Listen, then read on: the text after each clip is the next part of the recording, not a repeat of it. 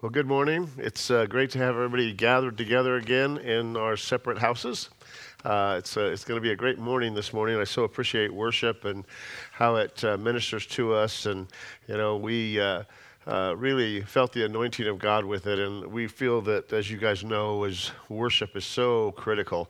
And even though it might be a little bit awkward in your own home, uh, please engage as much as you can whenever we have it uh, because it really makes a difference in the receptivity of the word, the watering of the word, and the preparation of the heart uh, for hearing the word. So, anyway, we sure hate missing everybody and uh, not having anybody here. It's really kind of crazy, but uh, we're going to make the best of it, and it's going to be a good thing when it's all said and done. I really believe it actually is going to produce some good in all of us and I know it's been working in my heart. So, anyway, I kind of was trying to think of a title for this morning's message for what I felt like the Lord put on my heart, and uh, I, am not sure that I'll use it because it might sound a little cheesy. Uh, but uh, I call it. I'm gonna. I'm gonna not call it the storm that changed the norm. The storm that changed the norm. Our world is changing uh, in ways that we can barely understand, let alone control.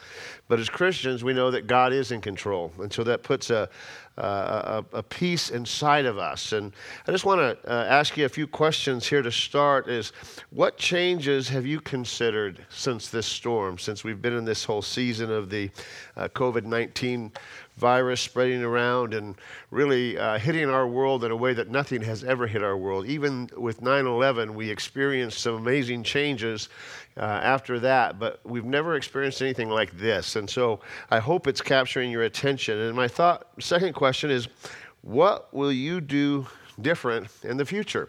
What are you going to do different in the future? And then the third thing, which may be the most important, and that is, is what has the Lord challenged you up on? Over these last few weeks. And I know again we've been through the transition, so it's you know we, you kind of get got to get caught up and uh, and just kind of realize, wow, this is really happening. Uh, but it's time now for us to really begin as the believers, as believers, the uh, what is going on around us? How should we be responding? And, and, maybe most of all, what is God saying to each one of us? I thought about the uh, concept of storms and where do storms come from? And you'll see my connection here in just a few minutes with the term storms. But uh, I, there's four places that storms come from. Storms come from uh, number one, the world. And the Bible talks about the, you know, the things of the world are the lust of the flesh, the pride of life, uh, and the lust of the eye. And uh, so we know that storms come from the world, and we've seen how those particular areas have caused great havoc in homes and families. The second place that storms come from, they come from the flesh. And when we read about Paul in Romans chapter 7, we realize that he's battling back and forth, trying to make decisions with, uh, with his flesh. I, I keep doing what I don't want to do, and, and, I, and so forth. And we realize that that causes storms too in our lives when we don't do what God wants us to do, basically because of our flesh. The third area that storms come from are from the devil the devil himself. We know that we have an enemy who's out to kill, steal, and destroy. And, and then James talks about the whole demonic attack. And Ephesians 6 talks about the, you know, resist the devil and be careful for his uh, trickery and his, uh, his idea, his desire to come and create storms in your lives. And the fourth, fourth area, uh, that storms come from are from God Himself. And we're going to see that this morning as we look into the book of Jonah. And I wrote this statement down Storms from the world, the flesh, and the devil come to destroy us, but storms that God sends, the God, God, sends storms to rescue us and to help us and to save us. It is important for us to understand that because we don't want to have a wrong perspective of God, that He's some mean person up there that's trying to constantly stand over us. No, He's here to rescue us. He even sent His Son to do that. We celebrated His resurrection last, uh, last Sunday at an amazing service. There's something about storms that always capture our attention. They refocus our minds, and they actually can change the trajectory of our lives. As I mentioned with uh, the whole 9 11, uh, how that's changed travel and how we do travel. And uh, we've never gone back to the same. It's been, it's been uh, an amazing thing how that happened. Uh, and so, anyway, my, my thought is that storms often do create a new norm. And I think it's important for believers. We, we love to say, oh, we are the head and not the tail. But that means the head knows what's coming next. And he's not, the, he's not the tail, just waiting for it to happen. And so as we look through the book of Jonah, I want us to see how Jonah related to the storm that he found himself in. And I want us to pull some points out of what took place in his life and hopefully find some application of, uh, of, of, of this man's life for our lives today. And so let's just look through it. And I'm just going to read through some of it. So if you want to grab your Bible and open up to the book of Jonah, very hard to find. He's a little prophet. Uh, somewhere between Isaiah and the New Testament. And uh, so, anyway, but if you want to find that, I'm just going to read through some of it, make a few comments, and then wrap up with some points that I think will be very beneficial for all of us. Maybe not just beneficial, but actually critical. So let's uh, take a moment and let's uh, let's pray and ask the Holy Spirit to quicken this to us. Again, we want to be the head, not the tail, and now's the time. So let's pray. Father, thank you for the power that's in your word. Thank you that you sent people before us to live this out. You sent people before us that literally gave their lives to bring us this word, this uh, holy word of God. And as we read through it today, I pray the power of the Holy Spirit will come upon each one of our hearts our minds, our spirits. Father, we would be made uh, equipped for the, the days ahead, as well as we'd be filled with the Holy Spirit, filled with your truth, Father, that we might march forward as the head and not the tail. So just bless us this morning, God, as we look at your word. Just open up the eyes of our understanding. Allow us, God, to just take a hold of Lord, what you want to say to your church in this hour. And we thank you for it. In Jesus' name, amen. Amen. So let's just read through it again. I'm going to start with chapter one and read through several verses, and uh, and and hopefully you'll be able to pick up some keys here, and then we'll discuss them right at the end uh, when I'm done with that. Hebrews, or, or excuse me, Jonah chapter one, uh, and we'll just start with verse one. It says, "Now the word of the Lord came to Jonah." And, and said, Arise and go to Nineveh, the great city, and cry out against it, for their wickedness has come up before me. But uh, Jonah arose and fled. Fleed, fleed. In other words, Jonah ran away. He got up and ran away. He wasn't going for this. He didn't like the idea. And the reason that he didn't like the idea is because Nineveh had been one of the arch enemies of uh, Israel. And they had attacked them. They were also a very brutal people. They would literally take the people that they killed and they would actually uh, cut off their heads and cut off their arms and they would display them on the streets and so forth. And so Jonah maybe was a little bit afraid uh, of them, of course, as we would be. He was also kind of apprehensive about going, uh, primarily because of an attitude that was wrong in his heart concerning them. And you'll see it, you'll read it toward the end of Jonah if we get to that part of it, where it literally says that Jonah didn't want to go because he knew God was so good and gracious that even though they were a wicked people, they were a mean people, that he knew that they would, he would give them mercy. And, and he didn't want that. He didn't want them to be saved. And so that's part of the reason, maybe the primary reason that he ran away and a few other things. But let's just read on. But, uh, but, but Jonah arose to flee to Tarshish. And I found this interesting. It's here twice in this next couple verses here. To flee from the presence of the Lord. He went down to Joppa. He found a ship going to Tarshish. Uh, there he paid for the fare and went down into, uh, into it to go with them to Tarshish from the presence of the Lord. When I read that verse, I've been pondering that for a bit now, just trying to think, what, what does that mean, running from the presence of God? And, and really, it means uh, that, that I'm running from the will of God. And so I want to get out of the presence of God so that uh, I don't re- get reminded about the will of God. And I find that oftentimes that people can be that way. We can maybe stop coming to church because we're just tired of hearing what God's trying to keep keeps trying to say to us. And of course, we always blame it on the preacher or blame it on somebody else talking to us about it. But in reality, we are running from the presence of God, but we're really running from the will of God, what He's called us to do. And that's exactly what we see Jonah doing. He was he was out of here. And again, his motive wasn't very good. It was like, wow, those guys are brutal, and uh, I know you're going to give them mercy, so I do not want to witness to them. And boy, there's a lot there to actually meditate on when it comes to maybe where we're at when we look out in our world and we look out in our culture and we see the people that are out there and we see that we've now become a melting pot as a nation. There's one in four people are not born in America living here. That's changing the culture that we live in. And, and, and unfortunately, we see them trying to change our culture when in fact what God wants us to do is to help change their culture into his culture. And we but, but we see this changing world, but we have to be careful that we don't get an attitude and uh, honestly I've been a little bit guilty of it in the past and just tried to catch myself and work on myself. You know, I see, you know, maybe uh, maybe different uh, groups walking around and I just think, "Wow, I don't know, you know, I don't know if I like this idea." You know, and and yet, you know, what if God's sending them here so they can get saved and go back and witness to their people. And I, I, just believe that he's setting the stage for the world to experience a mass, a mass evangelistic uh, reach that goes beyond what we could ever do ourselves. And so I, I want to just open your heart to that and just realize that, that God is doing something in this. And, and, right now, he's actually got the, t- the attention of the whole world. He doesn't have the attention just of America. I mean, we're, we're, we're, we're squealing in, in it all because we're lose, we've lost a lot of our luxuries. But there are people that around the world that have lost a lot more than just luxuries because they didn't have luxuries to start. And, and, we, and, and God wants to reach them with the gospel. we read on now, but verse 4 of chapter 1 But the Lord sent out a great wind on the sea, and there was a mighty tempest on the sea, so that the ship was about to be broken up.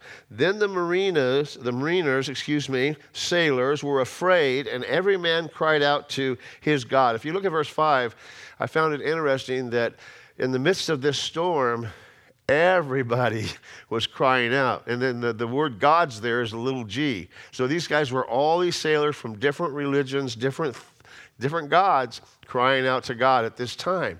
Well, they weren't getting an answer uh, as you read on. Then they, they threw the cargo overboard. They, they were, they were uh, doing everything they could to kind of lighten the load and save the day. And, and then they all of a sudden realized that there, there was no answers coming from their gods. And so all of a sudden they remembered that Jonah was on the ship. But he wasn't to be seen. He was down in the lower part of the ship and he was down there actually sleeping. And so uh, we see this in verse 6. So the captain came to him, came to Jonah, and and said to him, What do you mean, sleeper? Arise, call on your God. Perhaps your God will consider us so that we might not perish. And so all of a sudden now you see this whole boat of people crying out to their gods. Nothing's happening. Now they come to Jonah. They know he's a prophet, they know he's a man of God. He's talked to him. And they're asking him now, you need to cry out to your God. What are you doing sleeping down there? And I kind of thought about that a little bit, and I don't want to take it too far, but I thought, I wonder if the church has actually been more asleep than what we thought and, and, and the world's crumbling around uh, people, and they're losing their heart. They're, they're, they're living in fear. Uh, and again, we, we don't experience as much as people around the world, but we're just sleeping back here. And we're not really stepping up to say, oh God, we want to we want to call on you today, not just for our own blessing and our own favor and all give me this and give me that, but we call on God because we see the world around us sinking and that we turn our hearts back to them. I, I, just believe that would be actually the heart of God. And so we, we read on and. Um, in verse 7, and he said to one another, Come, let us cast lots that we may know who's ca- who has caused this trouble to come upon us. So they cast lots. That was just something they did in those days. Not many people are really sure exactly what that looked like, but they cast lots, and the lot fell on Jonah. So all of a sudden now everybody knew that, the, the, the, Jonah was the issue on their ship, and he was the cause of this storm. And, and so verse 9 says, So they said to him, uh, uh so he said to them, I am a Hebrew, and I fear the Lord, the God of heaven, who has made the sea and the dry land. And then the men were exceedingly afraid and said to him, Why have you done this? For the men knew that he fled from the presence of the Lord because he had told them. So in their conversations, they knew what was happening here, why Jonah, what, Jonah was doing. For some reason, he seemed to be free to tell them that he was running from God. And, and, and maybe these guys would have chimed in and been happy about the fact because, again, Nineveh was a very brutal nation and they were always attacking people. And so uh, he told them the story, and then they said to him, What shall we do to you that the sea may be calm for us? For the sea was growing more tempestuous. See, uh, they're, they're trying to figure out now what to do because they had a big challenge to face. Jonah then in the next verse tells them, just throw me overboard and it'll be fine. Throw me out and that'll take care of the problem. But see, they were thinking, wow, we don't want to kill somebody. We don't want to kill somebody and have that on our name before God. So what do we do? And so finally they started rowing. If you read through the story, they started rowing harder, it says. And, and, and, and yet when they did, it said God just cranked up the wind a little bit higher and created a, a stop stopping point where they couldn't go any further. And it's a, it's a very, like say, I'll let you read through it yourself, and I hope you do read through the whole book of Jonah uh, sometime in the near future so you can tie these pieces together. It's absolutely a phenomenal, phenomenal story. And so they, they fought against the wind. God turned the wind up. Nothing was happening. So it says in verse 15 so they picked up Jonah, they threw him into the sea, and the sea ceased from its raging. And then the men feared the Lord exceedingly and offered a sacrifice to the Lord, and they took vows. And so we see this amazing thing happen when they finally throw him over. The seas calm instantly, it causes every one of them to turn their hearts to the Lord. Basically, in New Testament language, what, what, what verse 16 is saying, that they got saved. I thought, well, that's powerful. That's amazing. And, and, and again, I think, think, think about it for us today and what's going on in our world around us today, and how might this apply to us if we, if we handle it properly. And then in chapter 2, it says, Jonah prayed to the Lord his God from the fish's belly, as most of us would know. Uh, the Lord had prepared a fish for him. He jumps in. Uh, we traditionally call it a whale. Maybe it is. Uh, it doesn't really matter. It, it held him. Uh, so he says this in verse 1 of chapter uh, 2. Then Jonah prayed to the Lord his God from the fish's belly, and he said, I cried out to the Lord because of my affliction, or we could say my storm, and he answered me. Out of the belly of Sheol I cried, and you heard my voice, for you cast me into the deep and into the heart of the sea, and the flood surrounded me. And he just describes this whole thing. And then you drop down to verse 7, and listen to this, church. Listen to this. When my soul fainted within me, I remembered the Lord. I remembered the Lord. My prayer went up to you into your holy temple. And so the Lord spoke to the fish, and it vomited Jonah onto dry ground. Chapter 3.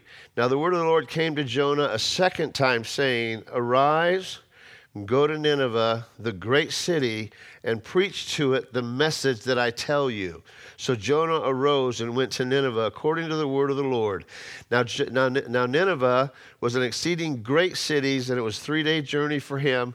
Basically, he got put back to where he refused God. Took him back to the same place, and now he's back here again, and God gives him that second choice. Okay, here we are, same place. Now will you go? Well, he was ready to go. You probably would be too after a fish ride like that.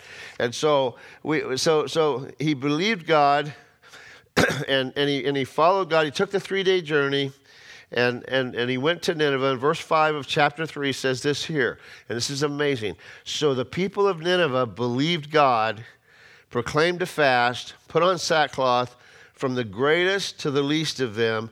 And then the word came to the king of Nineveh, and he arose from his throne and laid aside his robe robe and covered himself with sackcloth, and he sat in ashes. And as just a form of repentance in that day.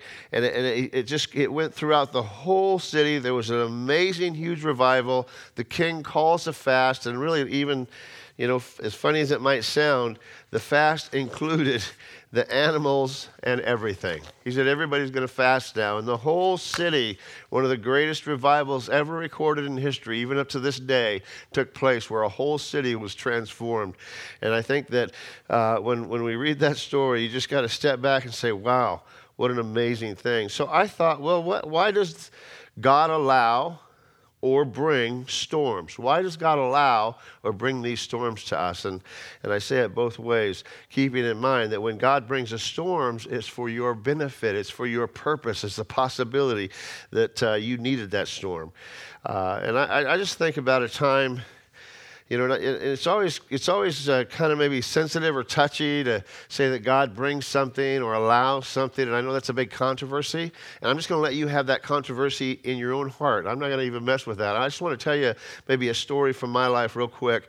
When I was uh, about 25 years old, I remember going having gotten saved at 21, as most of you know, uh, and then. I went to Bible college for two years and I came back, and in the setting that I was in in California, I was so discouraged that I decided that I was going to not do ministry. Uh, I felt that God called me to ministry, but I decided at this point, through that discouraging time that I went through in the summer, that I wasn't going to do ministry. And, I, and so I decided to, to quit the job that I had and go get a different job because my decision was not to ever forsake God, but I was just going to go make a lot of money and give money to the kingdom. So I quit my job as a carpenter, went to a company, a large uh, building company, an international building company, and uh, started to work for them. I just said, I'll, I'll start for free if I can get in. They let me in. I started working. Three weeks into it, uh, I found myself paralyzed up to my, up to my nose. And through that two months of being paralyzed before God supernaturally healed me. Uh, through that two months, the, the, the scripture that came to my mind was in Philippians chapter 1. It says, to, to, to die would be to gain, but to live would be to preach the gospel.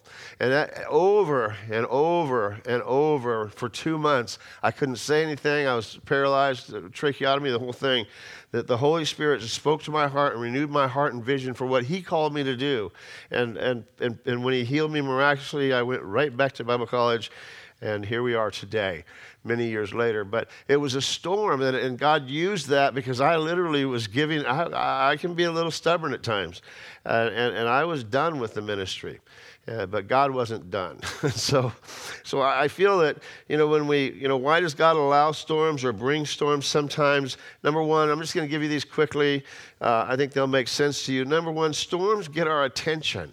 Just like this whole coronavirus thing, man, it's gotten everybody's attention. I mean, it's, it's, it's actually a little bit odd right now, but you know, people are looking at you mean and staying away from you, and everybody's it's affecting everybody. Stores are closed, everything's closed down. It, it's kind of crazy. Um, but my question is, is has God gotten your attention through this storm? Or have you seen everything as just natural? You know, I'm going to get enough TP. I'm going to grab my food. I'm going to store stuff up. I'm going to get my mask. I'm going to stay away from people. Is it that all it's about for you? Or maybe uh, God's trying to get the attention of His church. And I think it might almost be that He's trying to get attention of His church. And I wrote this statement down Don't endure this storm and miss the Savior's heart in it. Don't endure the storm in other words, just make it through. I'm just going to make it through. I'm going to watch enough movies. I'm going to stay busy enough, and I'm going to make it through it. But let's go beyond that. Let's, let's find out what God's wanting to say to us first and then to the world through this. The second thing I see in storms is storms come to turn us around. That's what we see in the life of Jonah, as we just read. He had to repent before the Lord, and, and, and, it made him to turn around. And I, I thought about this, and so I put this down. Repentance is actually used more toward those who have a relationship with God than those that don't. And I find that you read throughout Scripture that we, because repentance simply means that you need to turn around and go in another direction. You're going in the wrong way. And so Jonah was going the wrong way. And so God got his attention through this storm and turned him around to do what? To, to help him get back on the path of his calling. And I think that, you know, maybe you're sitting there in your life and maybe there's been a storm that you've experienced, something, a death, uh, uh, there's just any number of things that could happen a loss, a financial loss, uh, relational losses, uh, just a lot of things. Uh, and, and, and, yet, that storm, uh, the storms in life can come to turn us around and get us back on the right track. The third thing is that storms cause us to search our own heart. When you read that about Jonah, that's exactly what he did. He began to take a look at his own heart and said, Why am I doing what I'm doing? Why am I going in the other direction? To the degree that he did finally change his heart and he went after the people. And I know he still had a few stubborn streaks there, but that's what he did. So star- storms cause us to search our own heart. Deuteronomy chapter 8 and verse 2 and you'll be very familiar with this. It's a wilderness. They were in the wilderness, and it says, And you shall remember that the Lord your God led you all the way through these 40 years in the wilderness to humble you, to test you, and to know what was in your heart, whether you would keep his commandments. You see, whatever's in your heart is what you're going to do. And for Jonah, it wasn't in his heart to do it, so he wasn't about to go. He was going to go in the opposite direction. And yet he's coming back. But God gave them into the wilderness. In the wilderness, he was testing their hearts. The fourth thing is storms test the quality of our faith. Test the quality of our faith. James chapter 1 and verse 2. My brethren, count it all joy when you fall into various trials, knowing that the testing of your faith produces patience. So God's out for a people that do have great faith. And we see that throughout Scripture. They had people with small faith, uh, medium faith, and very great faith. And God's wanting to let this storm become a test of your faith. What have you begun to put your trust in? Which way are you looking for your provision right now? Is it from the government's stimulus check? Or are you really literally crying out to God to say, God, you could miraculously make a provision for me? And that's really your desires that I wouldn't put my trust in a stimulus check, uh, but that we would put our trust back in the Lord and we would begin to operate our faith in that fashion to where our faith is stepping forward and we're, we're, waking up every day saying, God, you are my provider. You shall meet all of my needs according to your riches and glory. You know, if you say that enough, you'll probably really start to believe it. And when you start to believe it, then God's going to begin to respond to it because He responds always to faith. He always responds to faith. He loves faith. He loves to see your faith sprout. And if you'll begin to call out to Him, I think you'll begin to see it. And, and, and I would just really still encourage you, even about the whole financial thing that we're going through. Don't let your trust be in this world. The fifth things, and I think this is maybe the one that excited me the most, and I believe that we will see the results of, is storms cause people to inquire of the Lord. And that's exactly what we saw on the ship. All those sailors, all those rough sailors that had their own gods, all of a sudden found out that their gods were worthless. But when they found Jonah's God, the true God, the one God, when they, uh, they called, when they had Jonah call on him, they saw their God, that, the, the, the one true God, make his move, calm the storm. And we've seen this before in scriptures. But we, we, the people inquired of him, and it was this that, that moment that changed the lives of those sailors. It said they made a vow, all of them made a vow to the Lord. They gave their hearts to the Lord. And I just think that's so powerful. And I wonder if, as a church, as a person, is that what we're looking to now? We've already set our hearts on God. We already trust in Him. We're always going to count on Him. We know He's going to bring a provision for us, He's going to take care of us. And now are we starting to think about what His heart's thinking about? He's thinking about people. He's thinking about people becoming born again, those that are far from God, getting close to Him as their only answer, because He's really the only answer. Even if we feed them, we don't help them. But if we can get them to know the only true God, we have changed their lives for an eternity. And I think that's an exciting thing. And I think, are we ready even to receive the harvest? Are, we, are you ready to receive the harvest? You know, I think we, as a church, and I think this is what he's going to try to adjust in the church, is he's going to try to shake us up a little bit to show us maybe how, uh, how, how inward focused that we are.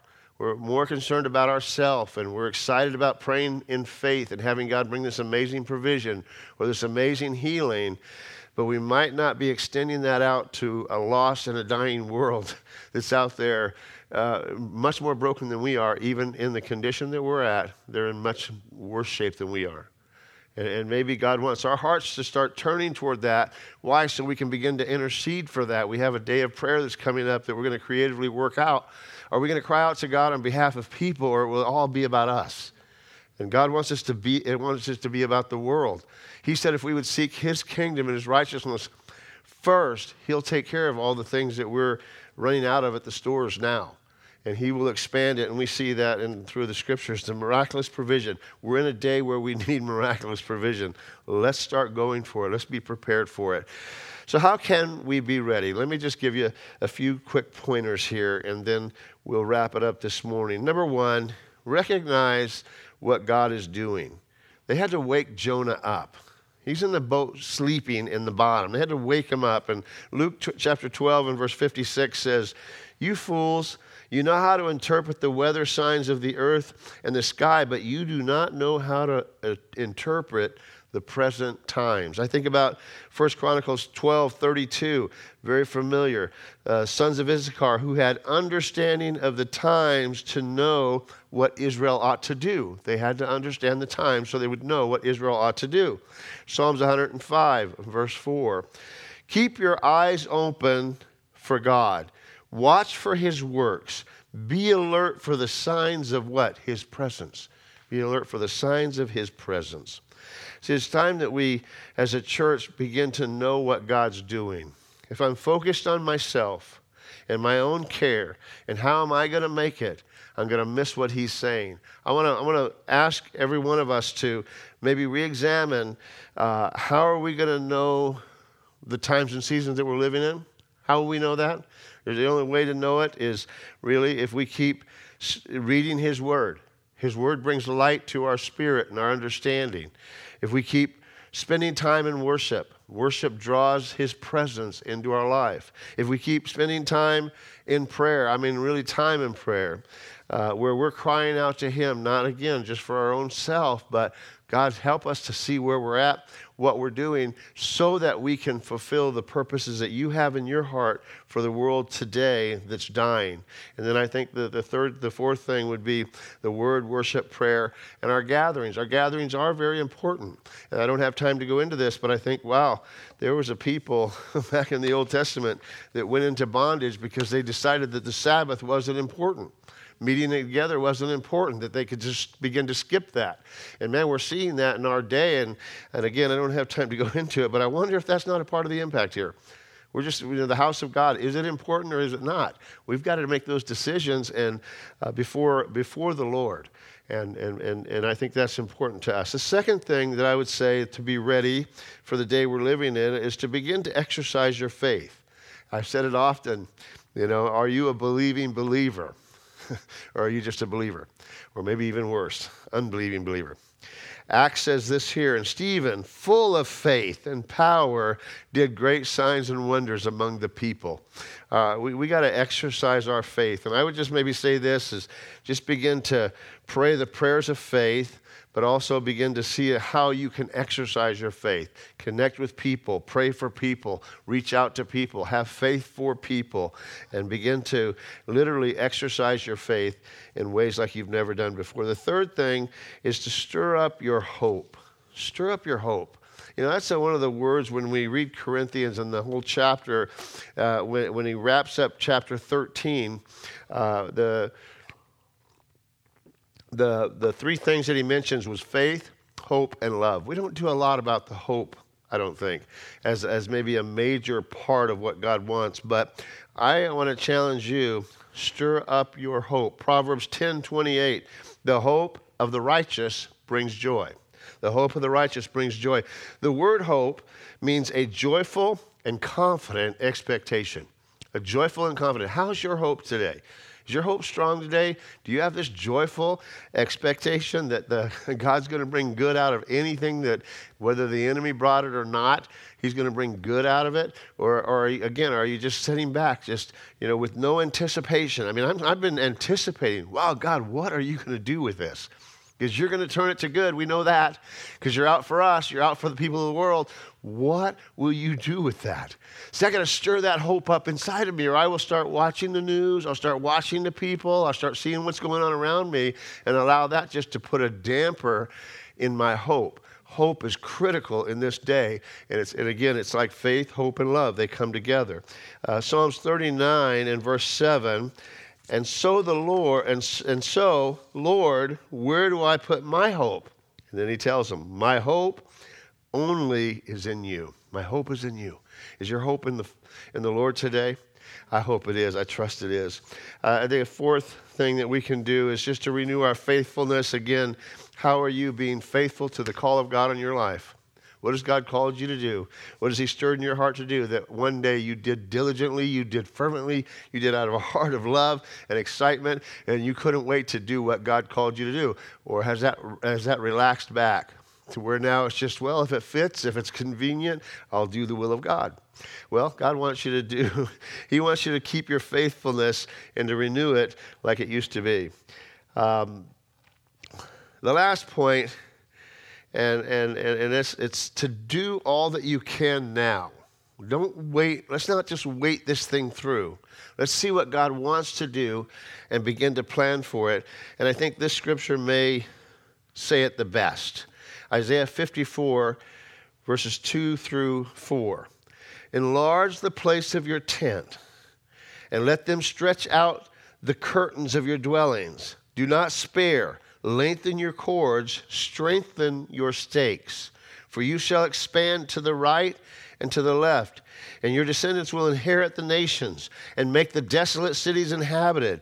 Do not fear, for you will not be ashamed, neither uh, be disgraced, for you will not be put to shame.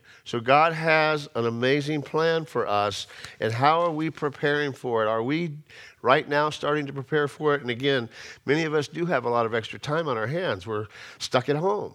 And, and, and, and many of us have busied ourselves so much with what's happening or what we can do around the house that we've maybe forsaken this aspect of what is God going to do through this? How does God want to use His people, you, me, His church, through this? What will we do to be prepared? How will we be different by, we, by the time we get through this storm? And, and I just want to challenge us up. And I just want to pray for us right now because I just feel it's a critical time for us not to waste. Let's spend more time in prayer. Let's build a habit of the word. Remember uh, the, the, the, the, small steps that we take in the series we talked about before. Let's, let's begin to take those steps of action because before you know it, we will be back to work. It's going to be quicker than you think. It's going to be happen all of a sudden, and then we might be a little busier than we thought, and we may not have gained a thing through this whole challenge. Jonah responded to God. He went to Nineveh and he uh, led that whole city to Christ. And I thought, wow, what an amazing thing. And what does God have for you through this storm? So let's just pray. Let's pray. Father, thank you again for just the confidence that we can have in you. God, we can put our trust in you. Our hope can be in you. You're the solid rock and the foundation. We say it, we quote it, but today we believe it like never before. I pray for everyone, Lord, that's watching, that, Father, the power of the Holy Spirit would come upon us and it would put a new charge inside of each one of us, a charge of your Holy Spirit. And we wouldn't be like Jonah and run from your presence, but God, we would come back into your presence. And we would see the power of God begin to work in us so that it can work through us. Lord, we pray for our, for our world, God, that we live in. You've put us here and you've blessed us in so many ways. And we want to pray today, God, that our, our hearts would be set on you, our hope would be fixed on you, and our trust would, God, follow you, and we would believe whatever you want done to be done, and that we would be not only watching it, but we would literally be able to be a part of it. So bless, Father God, each and every one of us. And I thank you for that. In Jesus' name, amen.